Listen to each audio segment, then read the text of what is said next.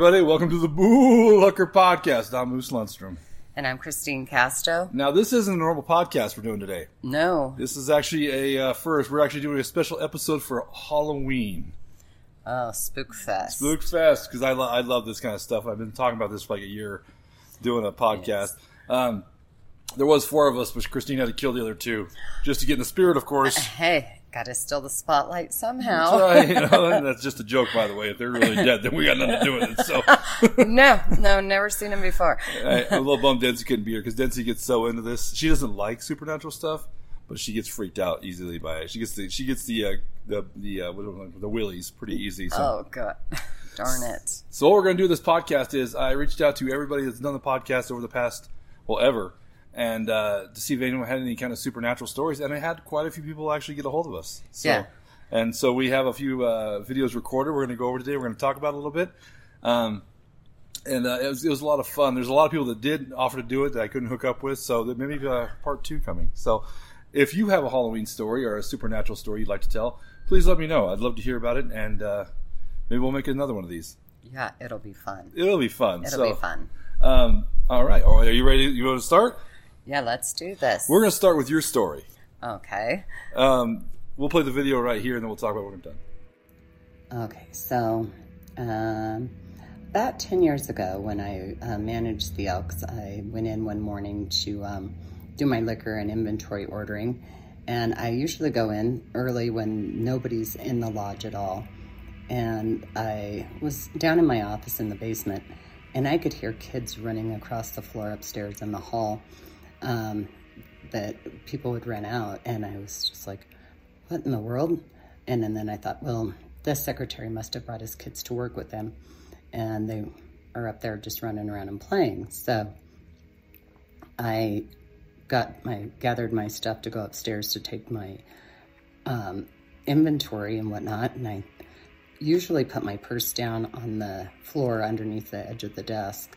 But this day, I don't know, for whatever reason, I just set it in the chair that nobody ever sat in in my office unless somebody came in to rent the hall. So I went upstairs to do my inventory, and as I was going up the stairs, I all of a sudden the noise stopped. The kids weren't running around. It was just all of a sudden quickly quiet. And I was just like, wow, that's weird. And so I got upstairs to the, the hall, and there were no kids up there. There wasn't anybody up there. And the secretary's door was still locked. And I was like, oh, well, I must have missed him on the way while I was going up the stairs. They must have already gone down and out the front door. So I collected my stuff, did my thing, and made sure that I shut all the lights off on my way out. Went downstairs back to my office, and as I was going into my office door, I could just feel this cold breeze just go like past me as I was going in the door, and I was like, what the world? But I didn't really think too much about it until I sat down at my desk and turned, and my purse and all of the contents of it were strewn across the room like somebody had just thrown my purse out of the chair and and it was just everywhere so that was my experience um, i was the only one in the club that day and nothing was missing from my purse or anything it was just dumped out like it was like i had set it where it wasn't supposed to be sat and so i um needless to say never ever went in again by myself early in the mornings to do my inventory So the Elks Lodge was. Uh, I've heard that before.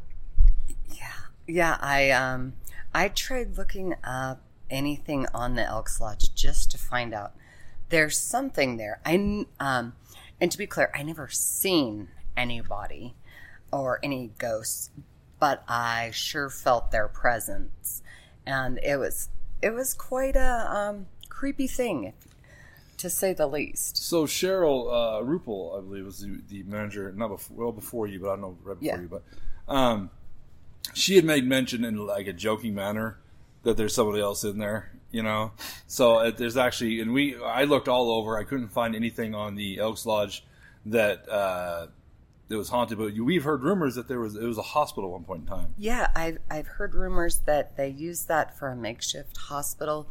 There was some outbreak, and I don't recall what, but that they just housed and used it for like an infirmary Right. for hundreds of people. Right. And so I'm sure along those lines there were deaths there. Kind of like uh, back in the day when the tuberculosis uh, outbreaks happened, and a lot of people. Well, Estes, uh, the Stanley and Estes, is actually founded by the guy uh, looking to cure his tuberculosis with fresh air. Wow. So a lot of them came to Colorado because that was the, the main. It was fresh air was the main cure, right?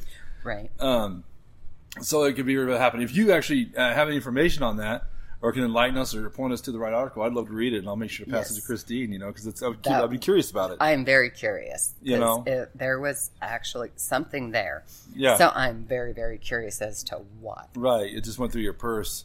Yeah, It was, rummaged. It was, it was a burglar, a ghost burglar, the worst Uh, kind. So I just yeah. set it in the wrong place. You don't sit in that chair. Right. And you don't put your things in my chair. right, and I've heard that that they're very territorial at times. You know, they don't.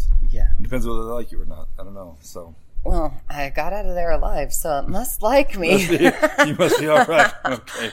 Um, that was a great story, Christine.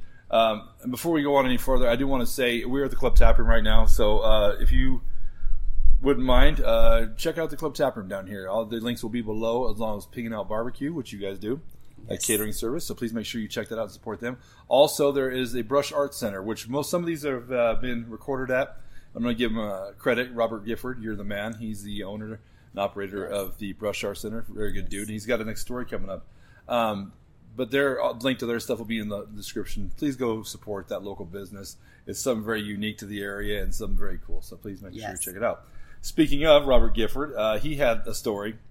Uh, our next story up. Uh, this one, when I reached out to everybody, he got a hold of me. He says, "Well, I kind of have a story. I don't know if it's what you're looking for." And he told me the story, and I'm like, "That's exactly what I'm looking for." Yeah. So uh, here's Robert Gifford's story. Well, I'm going to share a story um, from when I was younger and had a demonic encounter or two. I was uh, 26 years old and I was working in Denver for a large company at a restaurant uh, as a bar manager. Started out as a bartender and ended up being a bar manager there. The head manager of the place and three other of these same restaurants was a self-proclaimed satanic worshiper, and uh, I won't give you her name, but she uh, always wore the goat head pentagram around her neck, and you know would invite you to various things. Um, none of which I attended, but she was always working on me. Um, at the same time, I was dating a, a young lady who I ended up marrying many years later.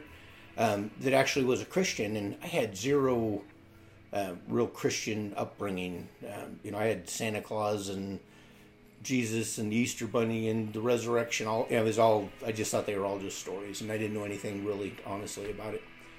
But uh, she started telling me about God and peace and all these different things, and I was a searcher. I had done uh, transcendental meditation, and um, my sister had dabbled in witchcraft, and I was doing the same thing and uh, reading the Tibetan Book of the Dead and trying to practice a little bit of necromancy, which is, you know, where you try to talk to the dead. And anyway, scary stuff. But um, wasn't that scary to me at the time, but it ended up being scary when I started hearing and understanding um, some of the truth of the gospel that my girlfriend was uh, telling me.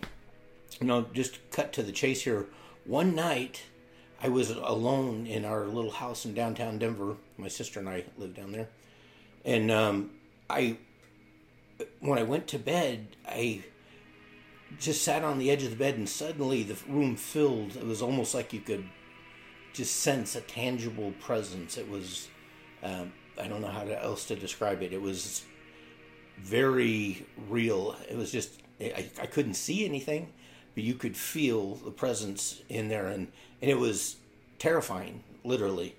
Uh, I'm not a one to get scared particularly, but um, this was terrifying. And I, I pulled myself up onto the bed, and I, I had the distinct um, impression that if I got out of bed and stepped on that floor, it was going to kill me. and uh, I mean it was life and death kind of thing, and it may sound ridiculous, but it it was very very real. And um, I called my girlfriend, and uh, she says, "Do you have a Bible?" And I happened to have a Bible. It was underneath my uh, sorry underneath my table stand, uh, trying to level off the end table. I was using it as a wedge. But at any rate, um, I pulled it out, and she had told me to read. Um, sorry, read Psalm uh, 23, and so I, I, read it, and I was going through. And as I pulled out the Bible, the phone went dead, and um, she, on her side of the phone, she tried to call me several times. I tried to call her back several times, and the line was just dead. Um, I went to reach over to hit the light switch, and all the lights go out. And here I am in this very dark little house, um, creepy already because it was an old house, um, and terrified, just absolutely terrified. And I fell asleep that night with the Bible across my chest, and that was it sounds ridiculous, but that's the only thing I believe that got me through that night and kept me safe. Uh, a couple of days later, we had a uh, a woman pastor come in um, who was um, not an exorcist, but that was familiar with these types of things. And she came in with holy water, and she had me get rid of all kinds of um, paraphernalia and books and different things that we had in the house, and uh, some of the spell books and different things. Particularly, she wanted burned, and we burned a bunch of stuff in the fireplace. And um, I had this bong, which I had had since I'd been in the military, and uh, loved it. It was a Cobra, and it was it, it had a lot of good parties on it. And anyway, make a long story short, um, I, she said, You got to get rid of that thing. And uh, I took it and I threw it up in the air out in the backyard, and it came crashing down in the alley behind the house. And when it crashed, there was a, literally a scream, like a murderous scream, as that snake uh, bong broke apart. Which, hey, this is a true story. Um, no explanation for that at all. But again, you know, chills up your spine and your hair raises up on your head and uh, goosebumps the whole bit. Um, my sister, I, I moved out of the house right after that, uh, and but my sister stayed there. She was a nurse and uh, had uh, worked at one of the hospitals in Denver, and um, she was in the shower. We had an old clawfoot tub in there, and it had one of the shower curtains that goes on a ring around the top of the bathtub and she's in the shower. Somebody grabs her, throws her against the wall, start beating her up. And by the time she got um, out of the shower curtain, and there was no one in the room, and the door was still locked, and so was the window. So there was absolutely no one in there. And yet, you know, she'd been beat up and even had bruises. Um, and then later that same day, she was trying to open the window that was stuck, and it was just happened to be above the toaster that we had and the toaster flamed up and caught her hair on fire. And um, anyway, to say that she was freaked out, it was, would say the very least. But anyway, very, very real. Um, I think I think it was because I was maybe switching sides, so to speak, and uh, somebody just wasn't happy about it. Uh, a few days later, um, this manager of the baby of the restaurant that I was working in uh, came driving up, I was waiting again for my girlfriend, who's now my wife, who worked in one of the other restaurants down below us. And uh, when she came by, that exact same spirit, whatever demon or whatever that was, came upon me right in the car. And, and again, I just I knew I was going to die. I just I just knew it. It was um, terrifying, and there's it was so real. I can't I can't even describe it to you. Um, but at any rate, all of a sudden, these words start coming out of my mouth and I had no idea what it was, just gibberish. And um, as I spoke them, it literally started to drive back that presence. And the more I realized what was going on, the more I and I spoke it, and the louder I spoke it. And later on, um, talking to that again, that woman pastor that had come in with the holy water, she said that that was a gift of tongues to, you know, a prayer to God, you know, that I didn't understand, but that God did, and at any rate, it pushed that back. So, just saying, this stuff is real. Do you remember what the, what the words were? Uh, Absalababa, which I looked up some different dialects, and it's almost a, a lot of um, Arabic and different type dialects. It's like it's like daddy or father or um, you know. So here I am. I, I mean, I don't speak any other language, and you know, and I had no, I didn't, I didn't even know there was such a thing as tongues. You know, much less that there was a gift or anything in the Bible about it. It was just, it just came, and uh, and it worked. And and I can tell you this: anytime I've ever been afraid ever since, I remember those same words, and it, it always brings me peace, which is crazy, but it's true. Thank you, Rob. You're welcome. So yeah, so I looked a little bit of it up um, about the tongues, it appears many times in the New Testament, Yes. uh, a few different times. Uh, and uh, Corinthians fourteen two, uh, it's a holy language that nobody is familiar with in the room, basically. So uh, it's a gift from the Holy Ghost in the Yeah. Bible, and that it's to ward off or to bring peace, whatever. Um, so kind of kind of crazy when he told me that story, and I was like, "That's exactly what I'm looking for, Rob." Right. That was. Um, I I've sat in church, and there were uh, ladies that could would always speak in tongues, and it was like, what in the world? It is. It is a sight. So and if you look it up online, there's a lot of places that say uh, it's easy to do kind of stuff. So I don't know if it's like a meditation type of thing or what the deal is. I think it just comes to you from the Holy Spirit. Yeah. It's not something you can practice or something Right. you can. It's just there or it isn't. it was super wild that it came to him at that point, and, and it also in my research that I did on it, that it does. The person speaking it doesn't even understand what they're saying. No, they have no idea. yeah, what they're but they're, there's just start speaking a different language. So pretty pretty crazy stuff. Um, when he told me that story, I was just like, wow, that's a that's a crazy story, Rob. So he's a really he's an interesting cat. He's a, he's a good dude. So Yeah. and that was that was filmed at the Brush Art Center. So thank you, Rob Gifford, for giving us that opportunity there as well as here. So Yes. uh, that was a great story, though. Yeah. I I very much enjoyed it. You know, um, ready for the next one?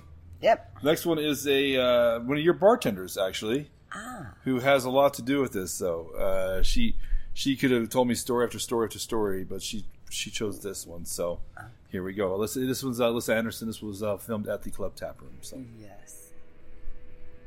It's about, I want to say, 1993. I'm about eight years old. Me and a few friends uh, go to the swimming pool. We have my little sister with us, so that means she's probably about three years old. Come back to my house on Latham Ave, and my parents are gone.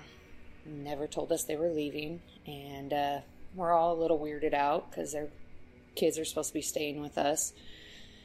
No one's home, so we're sitting on the front porch, not wanting to go inside just so we don't get in trouble while they're gone. Um, sitting there talking on the porch, and all of a sudden we hear whispering. And the whispering's coming through the open window in the living room. So we're peeking through the windows trying to see if maybe mom is there, and she's just not answering.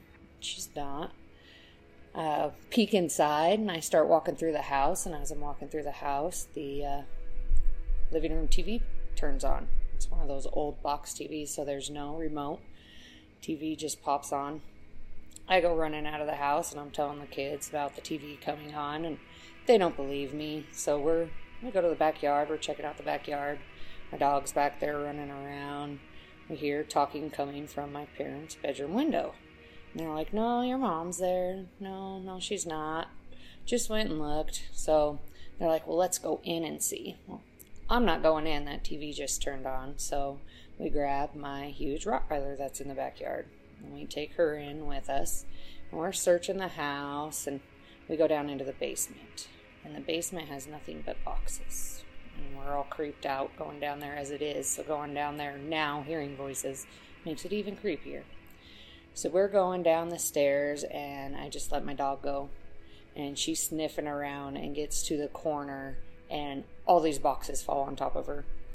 She starts yelping and running up the stairs. We start yelping and running. well, not yelping, but running, and go flying out of the house. Later that night, I'm in bed, and something wakes me up, and I roll over, and I have a ghost standing there and it's half a body. He's in a uh, like army uniform, and it's just half his the top half torso. And I roll over, creeped out, and on the other side is the other, the bottom half. I took off screaming, out of that room, into my mom's room, and refused to stay in my room for about two or three months. How? Uh, ten years. Did this happen towards the end of it? No, uh, that was probably like three years in, and then after that, I saw ghosts all the time. Every night when I'd wake up, there'd be a different, something different standing around my bed. What town was this in? Evans. Thank you. Yeah. Uh, so yeah, that was kind of crazy out in the middle of nowhere. Well, where It she's- was in Greeley, Greeley, Evans. You're correct. Evans Um, area. She never gave us the address to kind of look it up to see if something were happening in the house or not. No, but for I don't know. I um with the dog, there they your pets seem to see stuff we don't see. They have heightened senses for sure. Yeah. So so um, being a kid, oh, I would have probably never ever gone back in the house. No, I I, I don't care who's in the house. I'm not going back in. right. I uh, I take signs from up above sometimes, and I had this said to me twice. Uh, Robert actually told me this when we were talking about this, uh, filming his uh, his up or his video, and then a, a ghost show I watched said this that when you research it or you really look into it, you invite it in.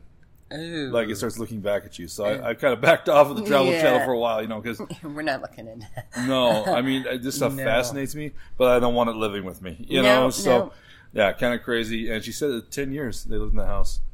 Yeah, that's. She said that it was there that she had had several other things go on through the years. I I would have probably slept with my mother until the day we moved out. sure, sure. I would have never slept in my own room again. but then again, do you get used to it? I mean, if they don't ever hurt you, if they don't ever, Yeah, I, I guess you kind of tell yourself that. Oh, did I really see that, feel that? right, um, or was I just being a Sally? You Right. know, and and you kind of talk yourself. You can talk yourself into a lot of things and talk yourself out of a lot of things. Very true. So, um, I, I don't know how you would get through that one as a child. I don't know. And Alyssa seems pretty well adjusted. Yeah. you know, she she doesn't Yeah, I seem don't, like I don't think it messed her up too bad. Yeah, yeah, she's not. she's gonna be killing people on the side for all we know. And Yeah. just kidding, Liz. And if I'm not kidding, I love you. Crap, love you, hon. but uh, most definitely, that is something that sticks with you. And she also was telling a story about a boyfriend she lived with in Greeley, yeah. uh, because that this also happened that she discovered, and uh, and I, I have a firm belief that it can follow you, it can attach to you, they can attach to you and follow you. You know, Yeah, so that that's like I think the scariest thing for me of Right. of any um, supernatural ghost story, whatever you want to call it, is the fear of taking it home Yeah. with me. yeah, No, thank you. yeah. And one day it's it's probably like having like mice or cockroaches. Like one day you see something like shit, now they're here. You know, like Now how to get rid of it. Yeah, Yeah. yeah. So Cats. definitely some crazy stuff, and uh, to be such a young young age. Um, Yeah. And if there's time, we're gonna try and play her other video too about Oh, right uh, a bar in town. That yeah, she she definitely has some stuff with. So Yeah. great story, Lisa. Thank you very much. That one was actually filmed here at the Club Tap Room. So Yes. thank you for doing that, Lisa. Uh, next story, we have uh, Lori Boyer. Now this one was filmed on the actual podcast Yes. in the Sands Theater, which the Sands Theater is creepy as hell. Um, uh, they, it's been re- they're remodel- remodeling it right now, and they've done a good job, from what I understand. Um, but I, I used to get creeped out when I'd be there alone, setting this up or taking it down. Right. I did not, I did not feel, I felt uneasy, and I don't do that very often. right. You know, like I could be in this bar by myself and be fine; it wouldn't bother me at all. But for some reason, that that Sands Theater There was bugged me. something uneasy about Right, but she came in and uh, she actually we have a we have a, uh Stanley story later on, and one of her stories was a Stanley story. Yeah. Uh, so I, I went to go see the, the room number and get some information, and she didn't remember it.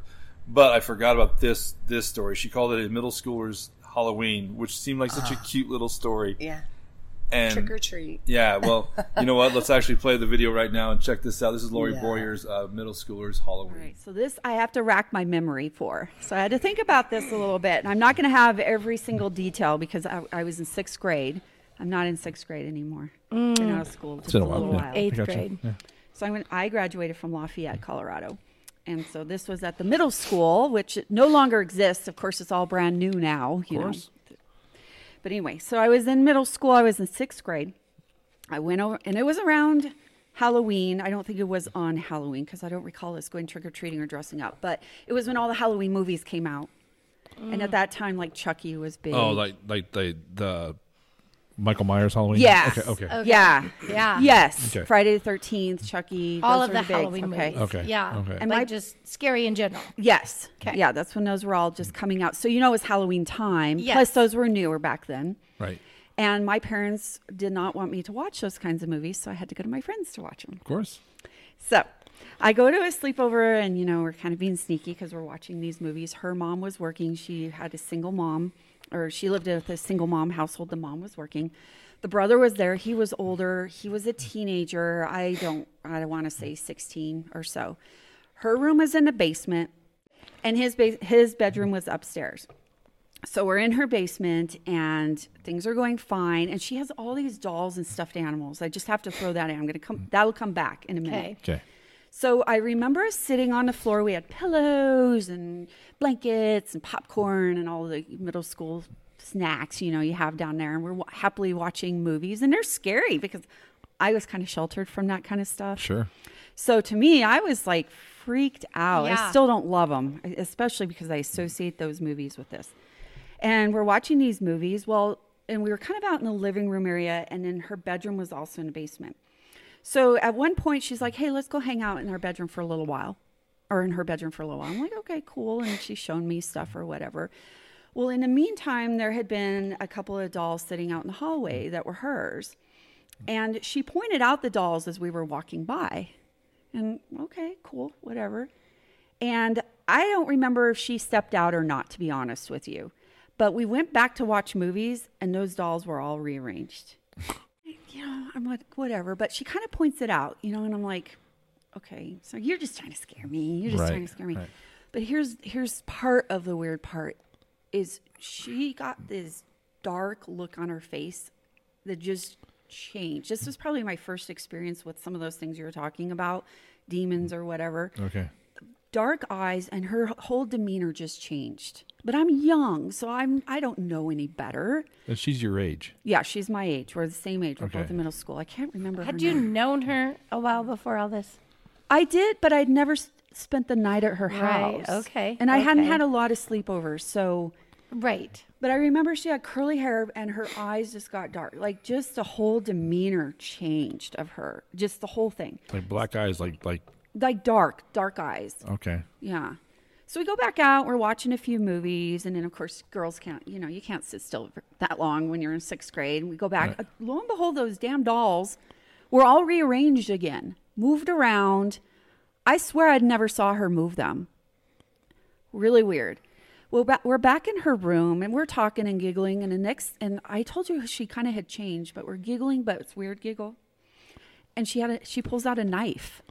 Mm. Yeah. She pulls out a knife, okay? But she's not threatening me with a knife. She's just pulling it out, waving around, and flicking it. And like, I'm naive oh, enough. Oh, I hate her. What is yeah. going- So I'm pretty naive still at this age, you know, and I had, like I said, I've been sheltered. I don't have a lot of sleepovers. I didn't, I was like, okay, she's got a knife, whatever. she wasn't bitch doing got a anything. blade. Like, like she wasn't doing anything with it. Not looking back now, I should have been scared. Well, yeah. But she's not really doing much with it. But she's walking around with this knife, big knife. We like go- a, a, a legit butcher Yeah. knife. Like crocodile Dundee knife. Is that like, what she? well, not that big. It's no, not a knife, like this one is a out of your- knife. like out of a knife block, one of the bigger knives. Okay. it was in her room? Yes, it was in a room. What? So we go back out to watch some more movies, and we're I'm sitting crisscross applesauce on the floor, and she was she was kind of lounging, laid back. So, but the next thing I know, she's standing over me with a knife over my head. she was standing, and I was like, "Should I be scared?" You know, I'm like, "What the hell is?" You know, again, I'm I'm dumb. You're in sixth grade. You have to remember back to that. Your brain Right. isn't really Right. developed enough to realize you're in danger. Right. Right. You're, you're, you feel safe with a friend. Yeah. Yeah. Feel, I think you know, is she just playing with me or what? Scaring me because we're This scary is funny. movies. You know, I'm Yeah, naive. yeah. She probably knew I was naive, but I had told. Remember, I told you her demeanor was different by now. Right. Okay, so I don't know, we move around or what have you.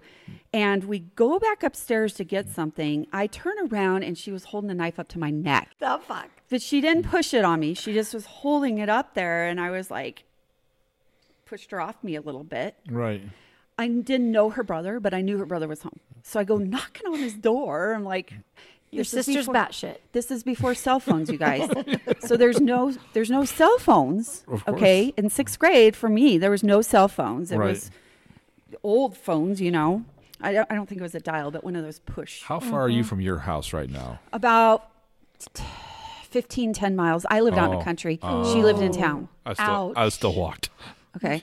So you, I couldn't just pull out a phone and Sure. Or a knife and fight back. no. yeah, yeah, and you know you don't just I you can't just whip out a cell phone like you now can. Right. We Right. either dial nine one one or recorder, one of the two. I couldn't do that at the time. Right. Right.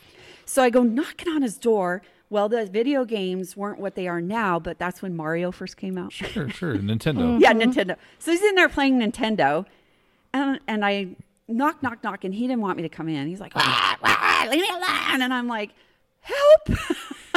I need your help. Well, he ended up opening the door, and I'm like, I can't remember her name. I think I've tried to. I think mentally I've blocked some of this out. To be honest with you, Okay. I'm like, she's, she's holding a knife to me. I need help. I need help. Well, he kind of he was pissed off that I had interrupted his game. Right. Well, she comes up behind me and she's all sweet, like, "What's wrong?" Like that whole demeanor thing changed back. so she's like, "What are you talking about?" So of course he thinks I'm free. He's like, "Get the hell out of my room and leave me alone." So we go back out to the kitchen. We're upstairs now, right? And so the knife is gone. Now there's a rope. What? she switches back to demony and at first she's holding that rope dangling it over my head and it wasn't in a noose but she was like this over my head i'm like oh i'm in trouble now and this is the middle of the night now okay so i'm at a sleepover so you know i don't know how many hours in i am Right. Right. and we're not watching movies Right. She's just like she's, just messing with She's- you now. uh, yeah she's dangling an- a what are you over saying to her? What what are your words? I kept telling her, "What is wrong with you? What is wrong?" I kept saying this over and over. What is wrong with you? What is wrong with you? What is wrong with you? She didn't answer me. She didn't reply. I'm not kidding. She didn't reply. So Oh I go God. back to the brother's room. I go back to the brother's room. Help! Help! Help! Help! He wouldn't answer the door because he's like, "Get the hell out of here! You know, you're my sister's little friend. You guys are bugging me. What is wrong with you?" Right. Well, I turn around and I'm in the hallway and she's trying to tie me up. She grabs my hands. She's trying to tie me up. What? Yeah. And I'm fighting her.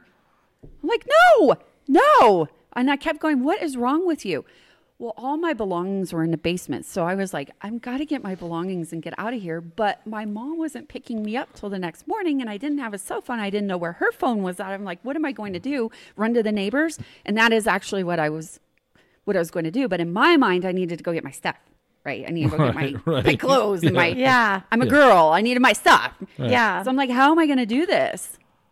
And so at one point, I did run out in the front yard because I was like, I need to go. I Did need she help. chase you? Like, no. So she gets all sweet again. Once we're outside, she's all sweet again. But I'm like, I need to go get the help from the neighbor.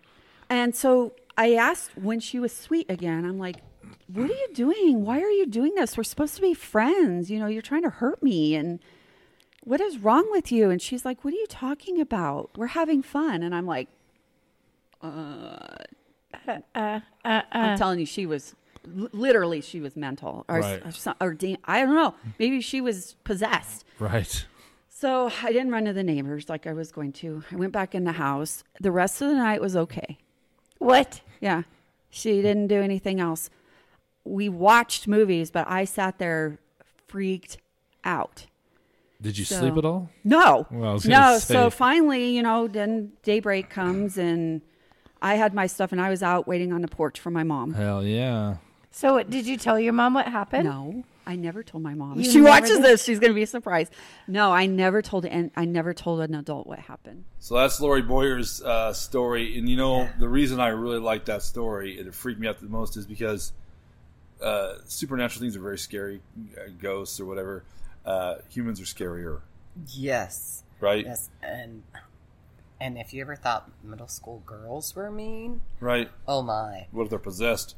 Yeah, that there was something with that family. And I wonder, and if you watch that, that's episode 41 of The Bullhucker, by the way. You can go back, and she's got a great Stanley story as well there. She told, that was in November of last year, right after Halloween. I was so bummed out she wasn't there It's like, before oh, Halloween. darn it so good for Halloween for Lori Boyer. But um, I, the stories, for me, is interesting because is that little girl possessed or is she mentally unstable? Like, is there something going Yeah, on what with her? was the that that was when that we'll never know. Yeah, no.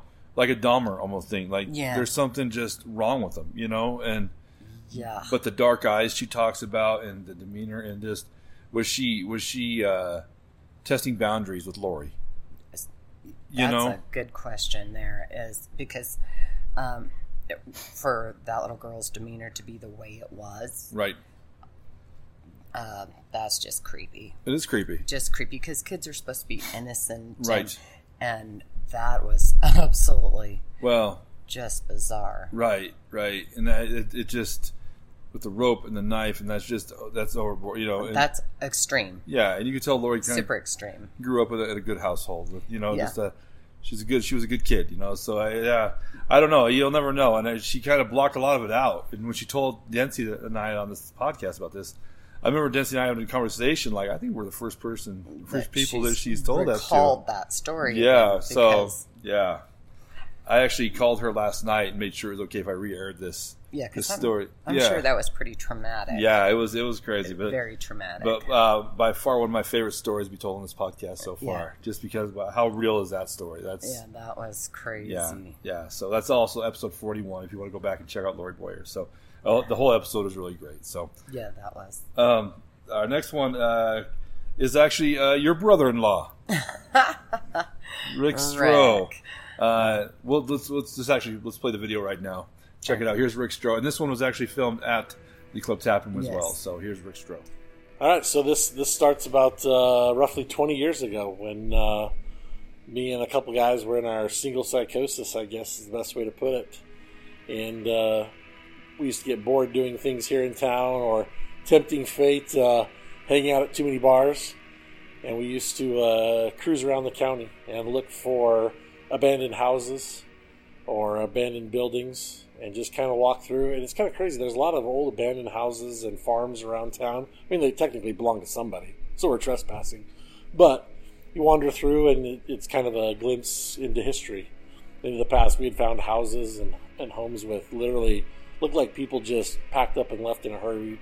Remember finding old newspapers from Fort Morgan, and from the 70s, the 60s, finding people's checkbooks. It's crazy some of the stuff you find, but anyway, we used to, uh, like I said, cruise around. I remember they, a large group of people in Fort Morgan know about Adena School out south of town, and uh, it's an old abandoned school. It looks just like one of the grade schools here in Fort Morgan, but just abandoned. Like literally, everybody just packed up and left it. It's actually last I saw, it's been years, obviously, but um, it's in fairly good condition and it belongs to some folks because if you wander through there and you get too loud, people come chasing you out of there. Well, south of there is an old town, I, I guess, is Adena, and there's a church and a uh, post office. And I guess when you're uh, kind of going for a booze cruise and you're and you're single and you've got a couple girls with you, it used to be kind of fun to go wander through the uh, church and the cemetery and see if you could scare yourself or see what was out there. So, uh, my buddy Donnie Urick said, "Hey, let's cruise out to the church." And we uh, got to the church, and you wander through the little, the little uh, cemetery that's uh, next to the church, and it's, I don't know, it's just wild, especially late at night. you uh, see about a little, lot of little headstones. Uh, sadly, a lot of short-term headstones, little ones that passed, and and of course uh, animal burrows that go down into the ground or whatever they are. Maybe it's the spirits leaving, but uh, some strange things. And then you wander into the church, and the church, it- it's just this pretty much the structure of the building, and you, you hear these rumblings, or used to hear rumblings of devil worshippers and you know people going out there on Halloween and seeing what they could conjure up. And uh, like I said, kind of on a booze cruise, so you've had a few. Um, not anything stupid, just a few to to lubricate the evening, I guess. And you're laughing and giggling and telling stories and and wandering through the church. And uh, this one night we happened to be wandering through the church, and then we all dared each other to go into the basement where they had had had satanic rituals, and there were pentagrams, of course, spray painted on the walls, and at the time what looked like blood on the floor, and and so we we wandered down into the basement and. you know, not and literally making sure you don't step on the rattlesnakes on the, the cement stairs. And so we, we walked down into the basement, and, and I, I, there's just some debris, and of course, a couple pigeons fly up, and you literally have to wonder if you have to go change your drawers because uh, literally scared the shit out of you. But uh, we're down there, and all of a sudden, we we see out of the side windows some headlights out on the road because this thing's about 100 yards off the road. And you're like, oh, crap, here we are trespassing. And so you of course don't want to get a ticket, let alone if you've been booze cruising, and and uh, so we wisely walk up the stairs and get in the pickup, and instead of going back the way we came, which is where the car was sitting, was about I don't know, 25, 30 feet back from the the entrance to the church, we hop on the road and we continue south, um, just hoping that they'll be fine with us leaving and we're just going slow because I didn't know if it was a cop. I mean, really, you have no idea. You're not that close and don't want to get that close. You don't know if it's a sheriff. So just driving normal speed, and we watching my rearview mirror, and everyone else kind of looking out the back window. Watch that car back up into the driveway of the church and just sit there for a second, and then the headlights go off, and so we were just laughing and and kind of you know giggling, lubricatedly giggling, giggling and uh, we're cruising and probably just 30 seconds but all of a sudden man those headlights turn on and they're right behind us. And I remember we kind of all wigged out and stupidly it could have been the sheriff but stupidly we start hauling ass start driving as fast as we can and we kind of get away from them and there's kind of some rolling hills out there at the end and they get a little ways behind us and all of a sudden the lights go out again and so I slow it down. And I, I, believe there was a second time where he was right behind us again. Just all of a sudden, boom, the lights kick on, and God, your heart just drops. And you're thinking I'm either going to jail or to hell, one of the two. You know, intimate death is coming very shortly. So we uh, we cruised on out of there and got out of there after hauling ass away from them. But in the meantime, you you wonder how, for one, this guy. I mean, he obviously knew the roads, whether it was a sheriff's deputy or or the ghost of Adena School knew, like Christine from the old Stephen King book, knew how to drive those roads, those hills, and be right on our ass without having their headlights on, and uh, giving some stupid, not even kids, stupid twenty-something-year-olds, you know, the scare of their lifetime. And uh, man, if there's no ghost of Adena School, that guy comes as damn close as is possible. So it's the ghost of Adena School. All right, so that was Rick's uh, story about Adena School. Yes. Now you and I both try to look up stuff on the Adena School, and you can't find anything. No, you cannot find anything. There are so many stories around town, right? That um, they're they're pretty spooky. It's it's crazy spooky. I found a YouTube video of a guy who was going to do like a ghost hunting episode there, but there's a lot of do not do not trespass and Yeah, don't absolutely. don't go trying to break an Adena school. That's I, Yeah, I almost no, didn't put this on right. there because Yeah. trespassing is against the law. So please don't do that. Yeah. Um, but there, I couldn't find anything as to a tragedy or anything like that that happened at Adena school. no, but, I couldn't figure out why did everybody just leave. I mean, like uh, you see all these just all of a sudden abandoned places. Why did they just leave? Just up and get out. just yeah. up and go. Um, you know, and the, I'd heard all kinds of crazy things about uh, South there, and I don't have any facts on anything. It's just been a lot of, I guess, gossip, if you will. Right. Um, It's a local it- legend. but it is scary out there, especially in the dark. There are no lights, Right. and it is spooky out there. Right. I have been out there several times. Even during the day, it's it's still a little daunting. You have relations out there. Yes, I have lots of family buried out there, and um, my great grandparents grew up out there and had a house out there, and a lot of my other family is buried in that cemetery out there. And there's actually, um, it, it's just one of those things that when you go out there, even during the day, it's still kind of Kind of freaky. eerie. Yeah. It, it just leaves you with a, uh, Right. There's a uh, there's a Messex out uh, out uh, outside of Brush the yes. same way. I lived in Messex. Did you? that church that's halfway Yes. burned down? Kind of Yes. crazy. Yeah. Oh, nobody's ever just in the neighborhood. Right. Right. You never see lights No. on. It's No- crazy. Nobody's ever just in your neighborhood. Yeah, that's some I loved it out there. Corn shit out there. Um, although I did look this up, I started looking because I know I'd heard a story about this before, and I'd looked at the. Uh, I found it one. It was uh, the North Carolina Phantom Driver. You can actually check this story out. It's a it's a road in North Carolina, and the the story goes there was a bootlegger Oh, running from the cops or from law, and uh, head down a dirt road that was a dead end, a literal dead end, and he goes off the edge, kills him. So now they, I think it's, eh, gosh, I don't think it's eh, it's October, like every Monday of October, I think it said. They have tours out there, but there's been lots of people that have said they went out there, they drove all the way to the dead end, flipped around, came back, and this road has no outlets for miles, right? It's just, Right, it's just, one, a straight stretch.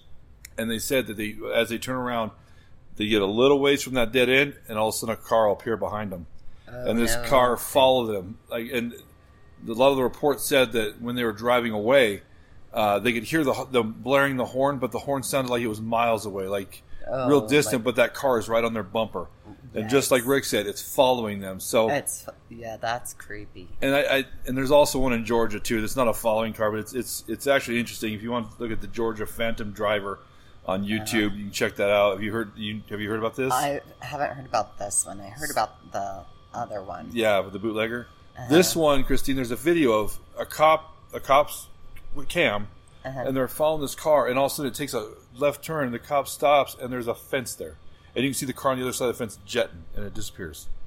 So they've tried to recreate this a few times to see how there's no way this car should be able to get through this pop- fence. Right. Short of some Batman shit where it's mechanically comes down and comes up like the and Bat it just Cave, you know? Dives up. Yeah. Right. And Uh. there have been people that have tried and they can't. I mean, they're so it's funny. Law enforcement's like, I think Uh. we saw a ghost. Think we were after a ghost. Yeah. So this is the kind of stuff that's it's wild, and that's and you can look up the North Carolina uh, Phantom car. It, it's definitely interesting to read about. So kind of something like Rick said, and who knows? Maybe it was somebody. unexplainable stuff. Yeah. It's totally unexplainable when you try to figure out was that car really there or was it not? I mean, right. Did my, you know, it, it's just unexplainable. You Right. don't have answers to it, which Right. is crazy. And I mean, maybe it was just somebody that was that great a driver uh, that did it without I don't headlights. That's tough to that's tough to swallow. Uh, I think. Did I think Rick's seen? some- Yeah, I think that something's out there that, I that think followed there him. is something you know, out there. So, and there's, uh, I see, I, I'm a full on believer in all this stuff. That's why I wanted to do this episode. So, Yeah. I, I, I, I dig this stuff. So, uh, Rick Stroh, that was a great story. Uh, that one was also Yes. told on the podcast. Yes. He, uh, when I reached out, he's like, "You mind if I retell it?" I go, "No, absolutely not. I'm gonna come back and retell it." So, and that was also filmed here at the Club Tap Room. So, all right, next story. Uh, Uh, so when I when I lived in Texas for a few years, uh, that's when my daughter's disability had kicked in, and it was one of those things to where I literally thought I was going to lose my my daughter, and I didn't have anything else to kind of rely on or fall back on to get answers from. So I actually uh, went to a church for the first time ever in my life when when my daughter became ill, and. Uh, the pastor had told me, he says, you know, this, this is actually a, a spiritual battle that, that you're facing right now. And I didn't think anything of it. And he said that he was going to come over to my house and bless my house and bless my family. And again, didn't think anything of it. And prior to this, I didn't have anything weird going on in my house. So the night before the pastor came to my house, um, I was out in my yard. I was taking some pictures of some equipment stuff to sell because I needed money for a medication that was thousand dollars a day for my daughter. And I was out there snapping photos of some stuff, and it was like one o'clock in the morning, so it's pitch black outside. And I'm also using the flash to see where I'm going. And all of a sudden, I hear this on the wall next to my uh, my daughter's window, and so I'm t- using the flash trying to see what the hell's going on. Didn't see anything. go back inside and I go to sleep. Um, as I'm sleeping, again, this is the night before the pastor came over, but he had made it clear he was going to come. And uh, I was in bed, and my girlfriend at the time, she was in bed, and the vacuum in the living room turns on. You know, and I wake up and I'm like, "What the hell are you doing vacuuming?" It's like four in the morning, you know. And I look over and I was like, "Holy shit, it's you! You're you're here in bed with me." So I walk out there, and uh, the vacuum's just running by itself. And so I go up to, to grab it, and as I'm reaching out, it turns off. I was like, man, that's kind of weird, whatever. And as I turn around, it turns back on. So I reach back down, it turns off. I was like, just to go to bed. You know, this is weird. So I go in my bedroom, and then it turns back on again, and it actually fell over on the floor this time on. So I walked out there, and I reached down to grab it. You know, we all say that we've had hair on the back of our neck raise up, or we have had hair on our arms raise up my beard literally like porcupined out. And uh, as I grabbed that vacuum and I ripped the plug out of the wall, my front door, we had two front doors. Um, the house used to be a diner out in East Texas. And one door, the door jamb was actually crooked because the house was on cinder blocks. And so everything was just out of proportion. Never could open this door. And that door swung open, man, like a just like a freight train plowed through my house. And then my back door opened to the house directly across from each other. So I threw that vacuum out in the yard, and I was like, I'm, I'm done. I'm going back to bed. So I slid the couch up against that door because I couldn't get that door to shut now. And uh, next morning, I got up and I was looking through my phone, or my camera at the time because I was going to put these pictures on Craigslist. And one of the images I got was it looked like fluorescent light bulbs. There was eight of them coming out of the ground perfectly straight, and then they fanned out, and then they all went into my daughter's window. And the pastor came over and he was walking around in the yard and he actually said, There's something right here on the outside of this house, right next to this window. And so he did a blessing outside the house, he did a blessing inside the house. And for the next week, man, I had just consecutive things happening. I had candles exploding in my house, light bulbs exploding in my house. Um, we had animals, wild animals coming to the house. So in East Texas, there's hogs and stuff they would come onto my property and they would actually go to that corner of my house and they would die. So next morning I'd get up, I would have a dead carcass outside my daughter's window over and over and over again. Um, before that, her and I were trying to have kids many, many years prior, and uh, we had a bunch of weird stuff going on in the house. TVs would turn on, um, shower curtains would open up, toilet paper would just sit there rolling in the bathroom. And wherever we moved, it would always seem like it would follow us. And I found out that her herself, she messed with Ouija boards and stuff like that. And I didn't know about this uh, up until years later. So we had all this weird stuff going on in our house, and we went to go see a, uh, a psychic. And I went there, and I'm like, this is all hocus pocus bullshit, right?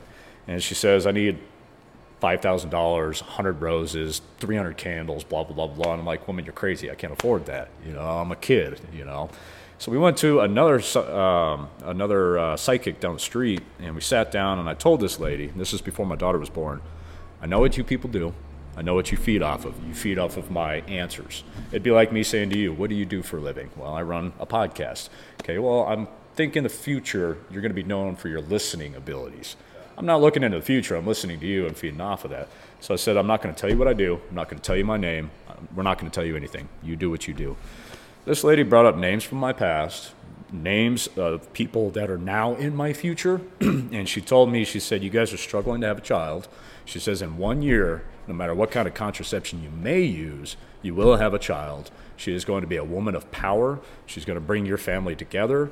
And all I could see of this female spirit is hands. So, my daughter, she has uh, juvenile rheumatoid arthritis, and her hands are the most swollen thing on her whole entire body. Um, I'd say probably 80% of my family stopped talking to each other. And once Zoe's disability kicked in, the family came back together. Um, but uh, it's, it, it's wild that the things I've encountered with her in my life that's put me in areas like some of the hospitals I've been to. Um, you, you, you hear stuff in the corridors, you hear children laughing and stuff like that. Um, but creepiest thing I've ever encountered, man, was that vacuum. I mean, uh, you, you know, I, have had spirits in a house, and it's where you're like, I know it's friendly, I know it's okay, I don't whatever, you know. But then every once in a while, you get that feeling like there's there's something here that ain't right, and that was definitely what I felt out, out there in Texas, man. And to be able to see these lights coming out of my ground and then fanning in and then having animals die right there in front of the house. The pastor saying something right here is affecting this kid. You know, it was, it was wild, man. It was wild. Thank you, man. Yeah, absolutely. So that was Joe Scher. You might recognize Joe Scher if you watched the podcast. He was last week. Um, by the way, Joe Scher is a great storyteller. He really is. He's a very gifted storyteller. But Yes. um, that I try to look up animals being like sick animals being in, attracted to like Drawn to. to, to, to evil energy or something. I couldn't find much on it uh, unless something else was killing those animals, like a chupacabra or something. You know, Well, but they were the animals were already on their deathbed, so maybe that was just a comforting spot. maybe so. I mean, uh, you never can tell, but um, the girlfriend messing with the our wife, is she girlfriend or wife, Uh, said it's his girlfriend time. girlfriend messing with a Ouija board. Yeah, that's kind of um, Not good. that's not something I want to mess around with or dabble in, along with the psychics. There's Yeah. there's another story here that this pertains to about Ouija boards and opening portals in your home. And I kind of looked at, and I don't like Ouija boards. I've never used one, never No. will use one. I don't think they're something to be messed around with. Um, if you have one, keep it to yourself. I'm not a fan. We're not Uh, friends. right. And I kind of looked up what it takes to close a portal, and uh, you right. you have to make a pendulum of some. It's got to be a weighted item on a chain, and you have to have some kind of healing energy. Is what a lot of the places said, and I don't really know what that means. Um, I looked up a, uh, I, I can't pronounce it. R E I K I, Reiki, Reiki, Reiki. Reiki. Oh, that, that sounds right. Reiki.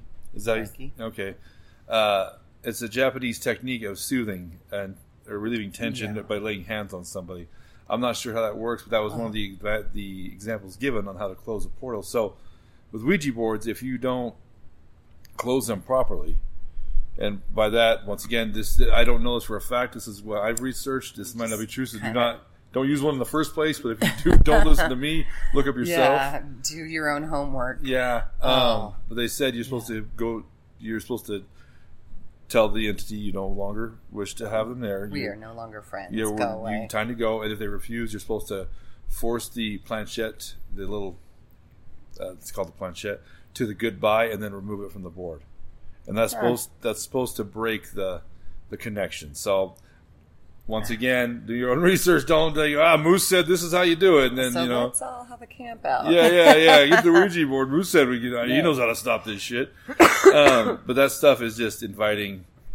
Trouble. Yeah. You're just you're Yeah. just asking. Let's not borrow trouble. Because we talked uh, briefly while that video is going about psychics, Yeah. and and I agree with you. You kind of said that you don't you don't want to know. I don't want to know. I, I, I, I can't say I believe them. I can't say I don't believe them. I just don't want to know. I don't want to borrow any Right. of that. I Right. just want to leave that wherever it is and Right. not in my area. If there's another pod, uh, if you podcast, I think it's episode five, five or six. Sean Kelly's episode. He has a story about, and I, I was going to put it on here too. It's very long, but uh, it's about his girlfriend at the time who was messing with tarot cards, and that's Uh, when the shit yep. in the house started acting up. You know, so Yeah. I, d- I don't want to even know Right. anything about whether they are real or not real. I'm just going to choose to stay in my lane, if you will. right, I'm not messing with that. Mm-mm. right. Uh, back to Joe shares. Um, that, that- yeah, that kind of stuff is crazy. And when you rent or you don't, any house I've ever been in, my mom is blessed. Yeah. Our my family's big on blessing a house before you live there. So you know, knock on wood. Yeah. nothing's happened. So thank you, mom and grandma. So um, crazy stuff though. But thank you, Joe Share. That one was actually filmed at the Eddie's Bar in Akron. Oh, very nice. Um, That's I a guess- neat place. Yeah, it is a neat, really That's neat a really bar. neat place. Um, very patriotic bar, very cool. Very, Yes. very lucky to have something like that in Akron, and it, it's got a new uh, lunch menu. So check that out. Oh, very, very good. Very Go eat lunch in Akron. I might do it one of these days. Should drive up there for a. I'm a foodie. Yeah, I me too. Go there for lunch. yeah, yeah. have you been there for lunch? I have not actually. We've um, played pool down there, Right. so um, I just go for the food and the tequila Mm. and sit off on the side and mind my business. Uh, we filmed the first round of uh, podcasts there, and she made Matt a burrito. So I think he's a Oh. fan. I think he's going to keep Oh, very back there. good. Very Yeah. good. But that was Joe Share, Akron, uh, the Addie's Bar. Somewhere to definitely check out. And they've been in a lot of the podcasts. Yeah. Yeah. Anybody from Akron, we filmed at the Addie's Bar. So Yeah. uh, thank you, Joe Share, for sharing that. so our next uh, is Josh Finley. Uh, he was fun to have on. Uh, at the end of this podcast, after we get done with the last story, I'm going to put his he came on. He had a funny story. But I wanted this to be more serious, uh, and he had two. This this one we're gonna watch right now is a very serious one. Very serious So uh, here we go. This is Josh Finley. This one was actually filmed at the Brush Arts Center. Also, thanks again, Robert Gifford. So here we go. It's a true story. It's a true story about some local, uh, with a local family. Um, my wife, uh, when she first started, when, we first got together, and she was uh, working for this uh, company we're working for now, she was in Greeley, and uh, she works in a, an assisted living and uh, memory care uh, type building. Um, but essentially, it's it's end of life type situation. I mean, you're you're you deal in death. Let's just say that, okay? And so a lot of times she comes home and she feels like you know there's energy attached to her, things like this. But uh, this particular time, she uh, uh, there was a family. The the mom was in the advanced stage of dementia and, and Alzheimer's. Uh, had been checked into um, checked into the to the facility on the on the memory care side, and they had two sons, and one of the sons was going to college at the time. He had come home. This is about maybe a week or so after the mom had, had been uh, admitted into the memory care. Uh, son came home from college and uh, ended up shooting himself uh, while he was home on uh, on leave. And so while the family's already going through some some issues beyond what, what was what was there, now they have this to deal with as well. And so um, you know they, they have his funeral, they do the thing that they have, you know whatever. And, and uh, about two months later or so, um, the mom's getting ready to pass. It's her time to pass. And so uh, at, at the at the facility that they work at, hospice will come in and they'll just you know stay with you for the end of you know they have the chaplain come in do your end of or you know and uh, read your you know um, last rites or whatever you know and uh, they have a hospice there. Well, the hospice nurse came in and and uh, she called her husband and asked to, if he'd bring her some food for the evening because he, he you know she didn't know how long she was going to be there. She's like something to drink and maybe a little something to eat, and so he pulls up around the back side of the building and he knew kind of where she was at. And, he said, "Baby," he says, "I'm here. Uh, you know, can you can you meet me outside?" And she's like, "Yeah, hold on just a second. And so while he's in the car, like she's still on the phone, he's in the car in the back. He said, "Well, who's in the room with you?" She goes, "It's just me and me and her, you know." He said, "There's a boy." He said, "I can see him in the window." He snaps a picture with his uh, with his phone, zoomed it in, snapped a picture with his phone, and his wife comes downstairs to pick up the deal, and he shows her the picture, and here's a. I mean, literally, it's a it's a it's a outline of a, of a boy, uh, a young man in a football jersey. You can almost read the numbers on the jersey, um, but he's standing in the room with him. Well, when the family, uh, when mom had passed, the family was going through pictures and realized that all through their life, whenever there was a family picture taken, that he was always with her on her side of the picture all the whole the whole time, and so um, they feel like that he came back to help her over to the other side, but literally less like I mean clear as day in the window you can see him standing there uh, looking out of the window and you know to this day it still raises raises uh, the hair on my neck that type of situation man but it's um, it definitely probably one of the more freaky things I've dealt with But, Thank you, man. yeah man So this is a this is a great story. Um, Yeah. It's it's uh, it's I, I think kind of a good story that the, the son was there for the, the passing, you know, to kind of welcome his mom into the afterlife. Maybe I guess Right. uh, attached to him. There's a part that I didn't understand that uh, I guess I didn't clarify when Josh said it that they went back through all the pictures to see, and he was always Mm-hmm. next to her. that he yeah that was kind of a shadow of him Was it a ghost story of her? or Was he alive? Just always he they were just they were always a- close. They were just yeah that i didn't Yeah, I couldn't. I, I didn't clarify. I apologize for that. So but the the um the figure in the window yeah, when he brings her dinner yeah, is I'm like okay wait a minute well that's yeah. that was It's just me in here. Turn around. You're yeah, not in there uh, alone. i'm out the door Yeah, i am out yeah, the door yeah. real quick stuff Uh, if it's a, I always get them mixed up. Malevolent or benevolent. yeah i Benevolent's good, right? Malevolence, malevolence bad. The the bad go. Anyway, um, if benevolent, I think is the good one. They're they're the the peaceful. the b is the good one Okay. M is Malevolence, the evil. the evil Okay. If they're I think- benevolent, I I, mean, I you know it is what it is. My mom, uh, the house that she lives in, my grandfather passed away in, and I wouldn't be scared because he wouldn't hurt me in life. Why would he hurt Right, me in right. death? You know what I mean? Right. So uh, that would never freak me out, something like that. But that was a great story. And then after we do our last one here in a couple, I'm going to throw Josh's other story on there because it was a it was a funny story. It was a good one. It was Yeah. about how he's a scared little girl. Times. I love you. I love you. I love you, Josh. And that's uh, like that. Oh, So, that's awesome. a great story. Uh, so very good. uh, our next one is uh, Kelly Paris, actually on the podcast, uh, and uh, let's let's check out this. Let's check out the video. This one, Yes. this one was also at the Brush Arts Center. So thanks again, uh, Robert. So, I'm going to tell you a story about a very entertaining weekend that we had at the Stanley Hotel. So, this happened, must have been in late 2008, 2009, somewhere around there. And um, my boyfriend at the time, we liked to go spend time at the Stanley Hotel just because it was fun and we would do the ghost tours and we would take our little EVP recorders and you know do that kind of fun stuff. And um, we get there and it's a Friday night and we're enjoying dinner and drinks in the little bar that they have. And we decided to take an evening stroll throughout the Stanley and the grounds and talked to a few people there about kind of some of the things that people experience because it was not the first time that we had been there, but it, it was just like the second time that we had been there. So we weren't all too familiar with um, all of the fun stories. And um, so we decide that we're going to just chill in the room or whatever and we'll get up the next day and we'll do the tours and all that fun stuff.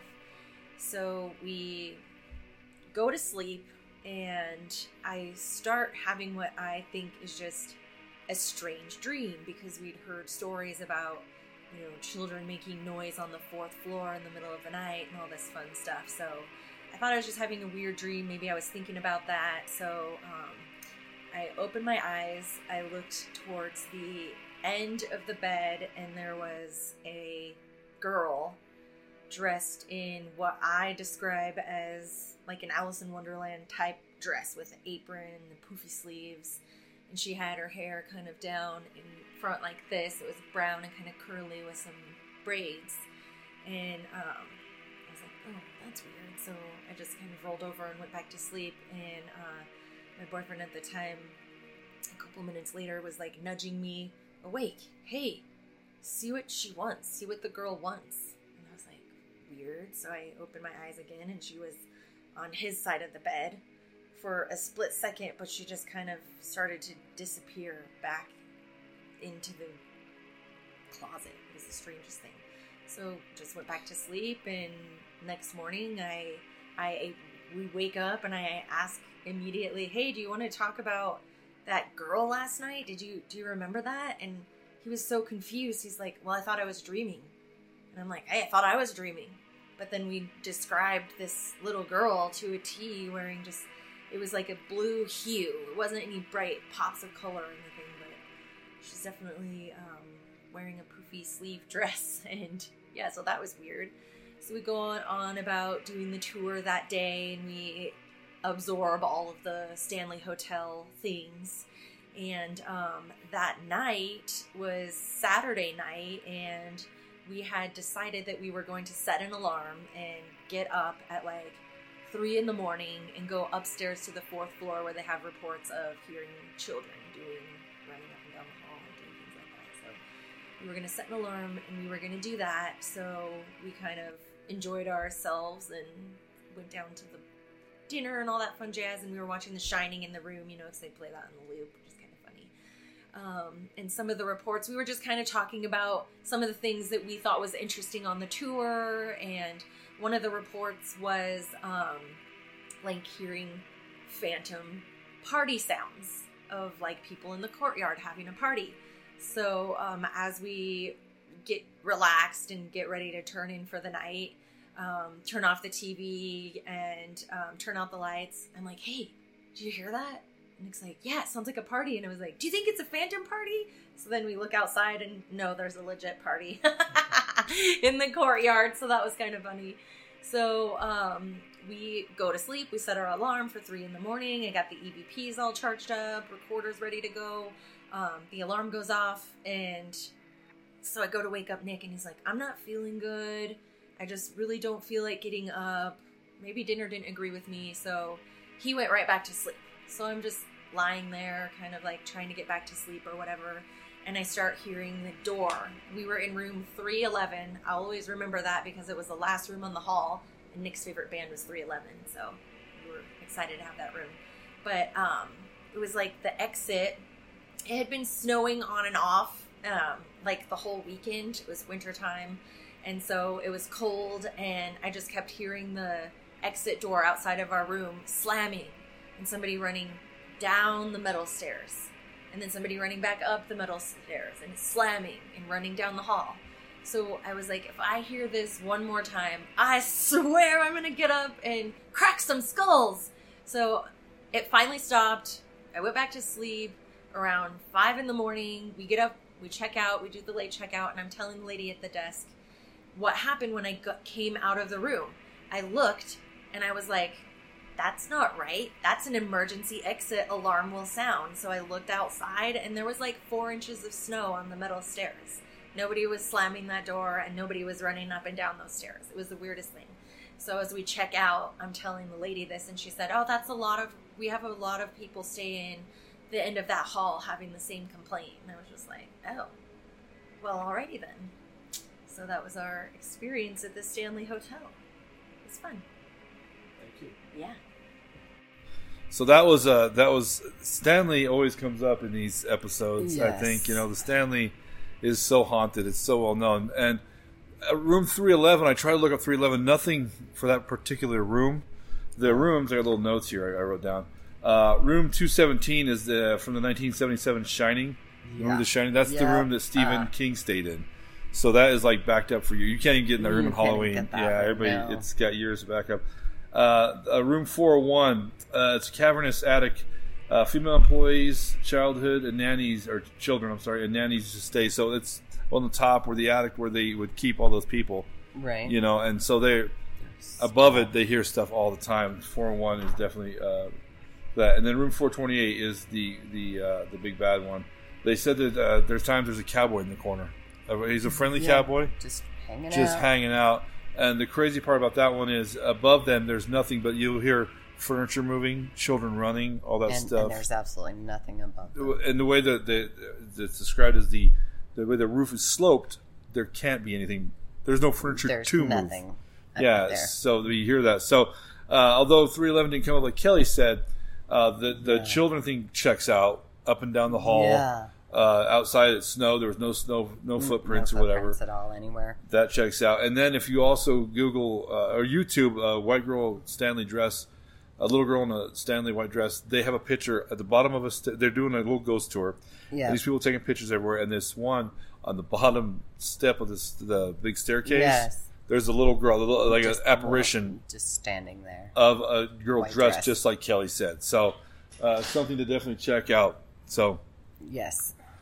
So like I said, that was filmed at the uh, Brush Arts Center. Thank you, Kelly Paris, for uh, sharing that one. also, if we do it next year, she's got a better story that she's Oh, not comfortable with good. telling quite yet. So, so yeah, that was a that was a great story from Kelly Paris. And, and next year's, I hope she does tell. She told it to me, and I, it, it goes along the lines of portals and and, Ah, and Ouija yeah, boards, and, and ah. I was like, oh, Kelly, that's. And it wasn't even her; it was that roommate. Uh, that- you know what? We'll Yep, we'll, year. So. we'll save that for next year. All right. Yeah. Our last story of the day. Uh, another bartender of yours. Oh, yes. Someone who Yes. uh, faces this a lot, I guess. So has has dealt with stuff like this. Uh, Danny Ketchum. Uh, what's up, Danny? Uh, Hello. Yep. So this is a little longer one. Uh, I asked if they recorded at home because she recorded this one in a neighbor's garage. That they Yeah. do it right, you know, make it a little spooky, and she came through. So thank you, Danny, for going the extra mile. Um, great story. Uh, let's check it out. Here we go. So, I have a ghost story for the podcast. Um, I'll start out by saying I am sensitive to paranormal stuff. I know that sounds weird most, but I am. I've had something happen to me at every single house that I've ever lived at. And I just, I don't know, I pick up on it. I can see through filters. So, like, I can see through, like, I can see them through mirrors, stuff like that. So, I had eight months of absolute hell in my house. So we lived in Masters, right on that on Highway 34. On the straightaway where there's a ton of wrecks constantly. So a lot of death has happened right in front of that house. So it started out that my daughter was three years old at the time, and she asked me to put a padlock on her closet.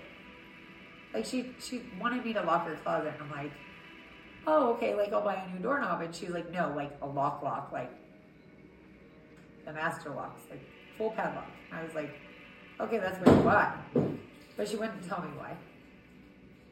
And I just figured little kids scared of closets. That is what it is. And then little by little, things just started getting weird. Like she would be gone to her dad's house, and I would be home alone. And at first, I started noticing that there was like massive piles of stitching, like stitching out of clothes, on the floor in my closet. I, I don't know why. Like it was just weird. It would be like a massive pile where it was noticeable. And then next, it was my clothes in my dresser were all messed up. And I'm very meticulous about my drawers. Like it's by color, it's by sleeve length. And they'd just be all jumbled. And it, it's not normal. So I actually was like asking my husband at the time, like, what are you looking for? Like, I don't understand. Why are you going through my drawers? I would ask my daughter, did you go through my drawers? Everybody said no. There was like there was no explanation for why all of this stuff was going on. And then after that.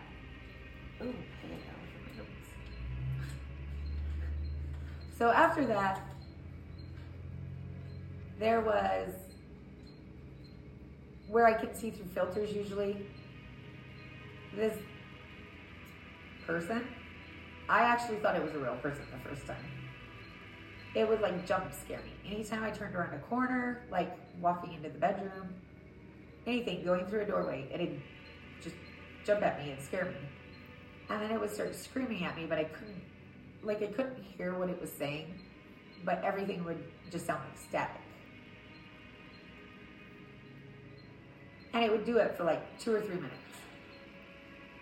And then it, it turned into the point that, like, I would be in the shower and I couldn't see it at the time, but I felt the energy that it was that same person. It was trying to push me over in the shower, like the shower curtain, like I could see a full handprint coming at the shower curtain at me. And like it would hit me and try to push me over. And so I reached out to my sister and I was like, okay, this stuff is going on. Like, you know, we experienced this stuff at mom's house. What do you think? And she went and talked to all of her nurse friends, and they decided that I was absolutely nuts and needed to be committed. So she was literally talking to my entire family that I needed to be committed. Something was wrong. I was going crazy. And then finally, so I'm home alone one night, and my dog, my giant lab dog, which he was really good. He did not bark unless it was necessary. He attacked the window with the curtain closed. Like it literally sounded like somebody was outside of our window shaking the window frame. Well, prior in the day, my aunt had been over at the house. I had walked through the yard. She walked through the yard and gave our dogs outside treats. And my husband at the time had gone out and fed him and everything before he left. So there should have been three sets of footprints in our yard. So when the dog attacked the window and everything, I thought somebody was really out there, like trying to break in. I lived on 34. It was we had weird people pulling our driveway all the time. And the cops show up. It was the crazy cops they checked the entire perimeter, and we didn't have grass at the time. It was all dirt, and there were no footprints, not a single footprint, when there should have been three different sets of footprints. And the cop literally walked into the house and he was like, Are you sure that you don't have a ghost? I was like, Well, I've thought about that already, but like, really? And he was like, There's literally not a single footprint out in your yard. And the cops actually escorted me to Greeley to my sister's house because I was so scared. I was sitting in the corner with a pistol waiting for the cops to get there. I thought somebody was outside. So that happens. And we decided to. Oh, oh, everybody thought I was crazy then too. Yeah, I was so crazy. And we're laying in bed one night, and the head of our bed butted up to the wall that my daughter's closet was. It was the wall to my daughter's closet. My daughter was gone with her dad. Nobody was in there. And we heard a three knocks right at the head, like right at our heads. And my husband's like, uh, what? I was like, I told you so, I'm not crazy. So he pounded back three times. It pounded back three times. So I decided to go in my daughter's room. Her closet is padlocked. And I opened the padlock, go in there. There's nothing in there. No reason that there should have been that pounding. And so then I wasn't crazy anymore. People believe me. So that was good. But we decided to start researching paranormal investigators because clearly something was going on. So we found some guys out of Fort Collins that were related to, they were associated with the TAPS team, all the TV guys.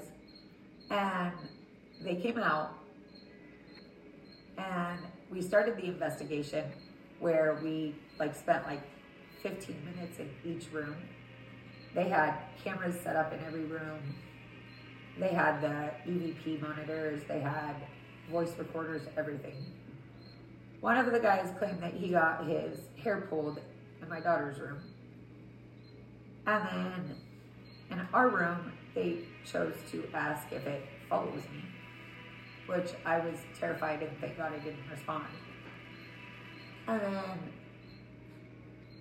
we went to the basement, which we had like the creepy, like unfinished John Wayne Gacy basement. Nothing. The creepiest part of our house, nothing. So then after that, we decided to go outside. Even our dogs went outside. There was no movement in our entire house. And we stayed outside for, I think, an hour and a half. And when we went back in, every single monitor on all of the cameras, when we left, the LCD screens were open. When we came back in, they were all shut. And then once they reviewed the footage, our baby gate that locked off the front area of the house to keep the dogs out there from the rest of the house, it just for about five minutes very gently swung in, fully locked. So you have to like push the buttons, everything to open it. No, it fully swung back open. Nobody unlocked it.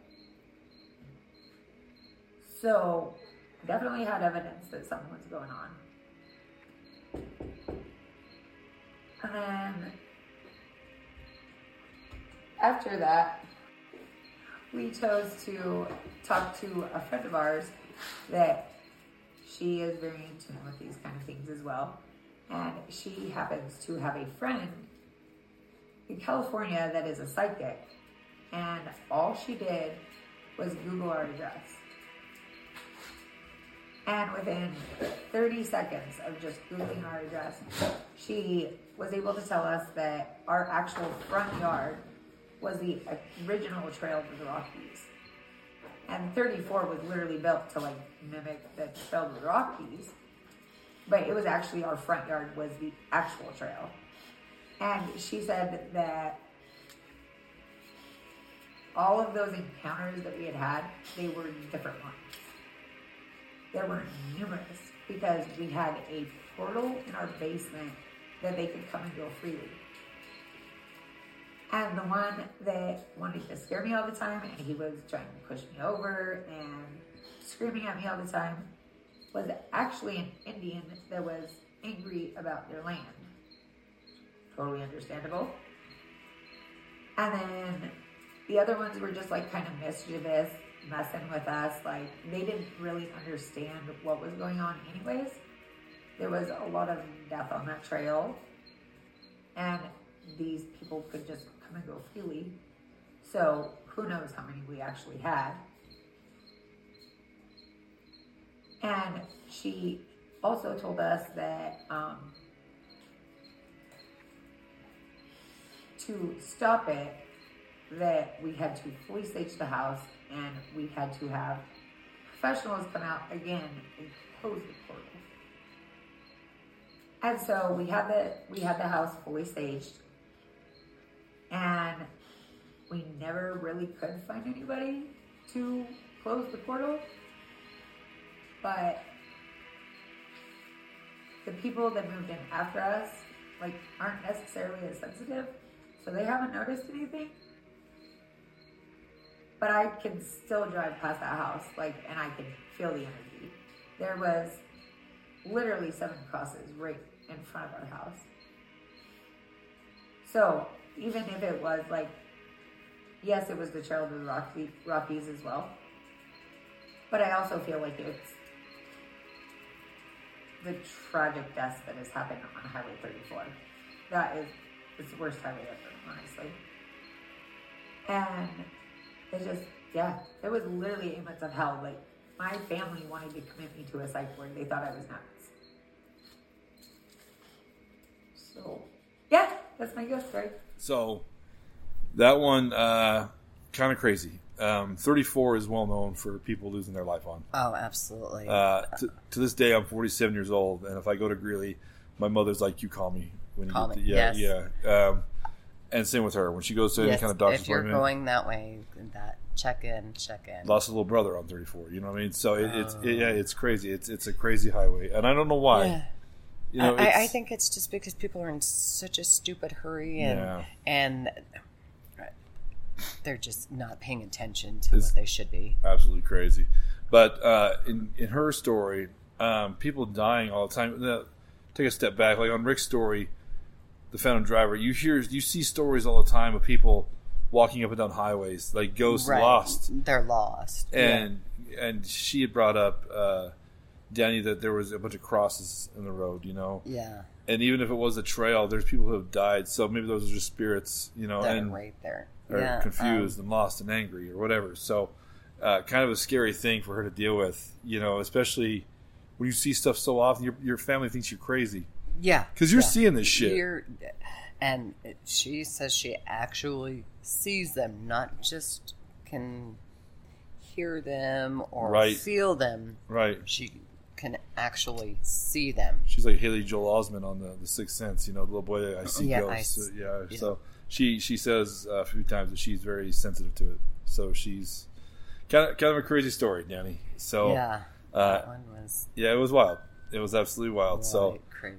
um, yeah, some great stories. I really, I really had fun with this. And I, I there's a few people. The Cage brothers got a hold of me. They, I couldn't get a hold of them to do this again. Oh, uh, there's been a, there's been four or five people. So there may be another one of these coming in November. Who knows? We'll see Yeah. if it if uh, people if you have an interest do. in uh, Yeah. sending us a video. I'd love to see it. Uh, bullhucker.com. You can check us out there. Yeah. Um, and you hit the contact form. You get a hold of me. I'm pretty easy. I'm Larry Moose Lundstrom on Facebook. I'm pretty easy to find and get a hold of. Uh, you, uh, Christine, Christine Castow, come to the club tap room. Have a beer anyway. Come check out. Yeah. They've done a lot of great uh, uh, decorating for Halloween. They get into it here. That's why we picked this for the Halloween spot. Um, and let her know. You know, we can. It'd be fun. And it, I just reached out to people that had already been on the podcast they kind of knew knew what we do. Uh, I, did, I was going to reach out to the public, but then I thought, well, we'll see how this Oh. first one goes. And Yeah. it is a little bit of work, but it's fun. I've enjoyed it. I've, I've liked the research behind it. Um, and also, if you want to uh, follow us on the bullhucker.com, little red button right on the right hand corner of the screen, go ahead and hit that. It's a uh, little click for you, but a huge click for us. You can follow us on the Bullhucker. Uh, we're on Facebook, uh, Instagram. I've got a little TikTok going on. Um, once again, you can also find all the stuff for the uh, Club Tap Room, Picking Out Barbecue, and the Brush Art Center in the description below. So you can check out those places. Please support them. Local businesses that have done great to support a local podcast. So Yeah. very much appreciate it, Christine. Well, thank you. This was a fun one. This one was really a fun one. Yeah, um, we're gonna do three holidays a year. Uh, this is the Halloween one. Uh, I'm also in in uh, March for St. Patty's Day. Going to do a one time I was so drunk podcast. so bring me your best drunken stories there, uh, podcast listeners. Uh, I'm, I'm, that'll be fun because That I one will be hilarious. because I think you and I have been in that life long enough to where we could probably match any story you got. We'll give it a shot. or come damn close. Sadly enough. And then uh, for the Fourth of July, it'll be all veteran stories. Yeah, that one will be amazing. So if you have a veteran in your life that has a great story, we'd love to hear it. Love to have them on. Absolutely. Take a video of them, and it's any story they want. You know, it's it's their holiday. So absolutely. So, hey, Christine, thank you.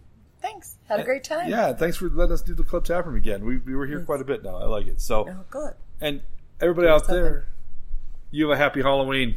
Happy Halloween. See you next year. Bye.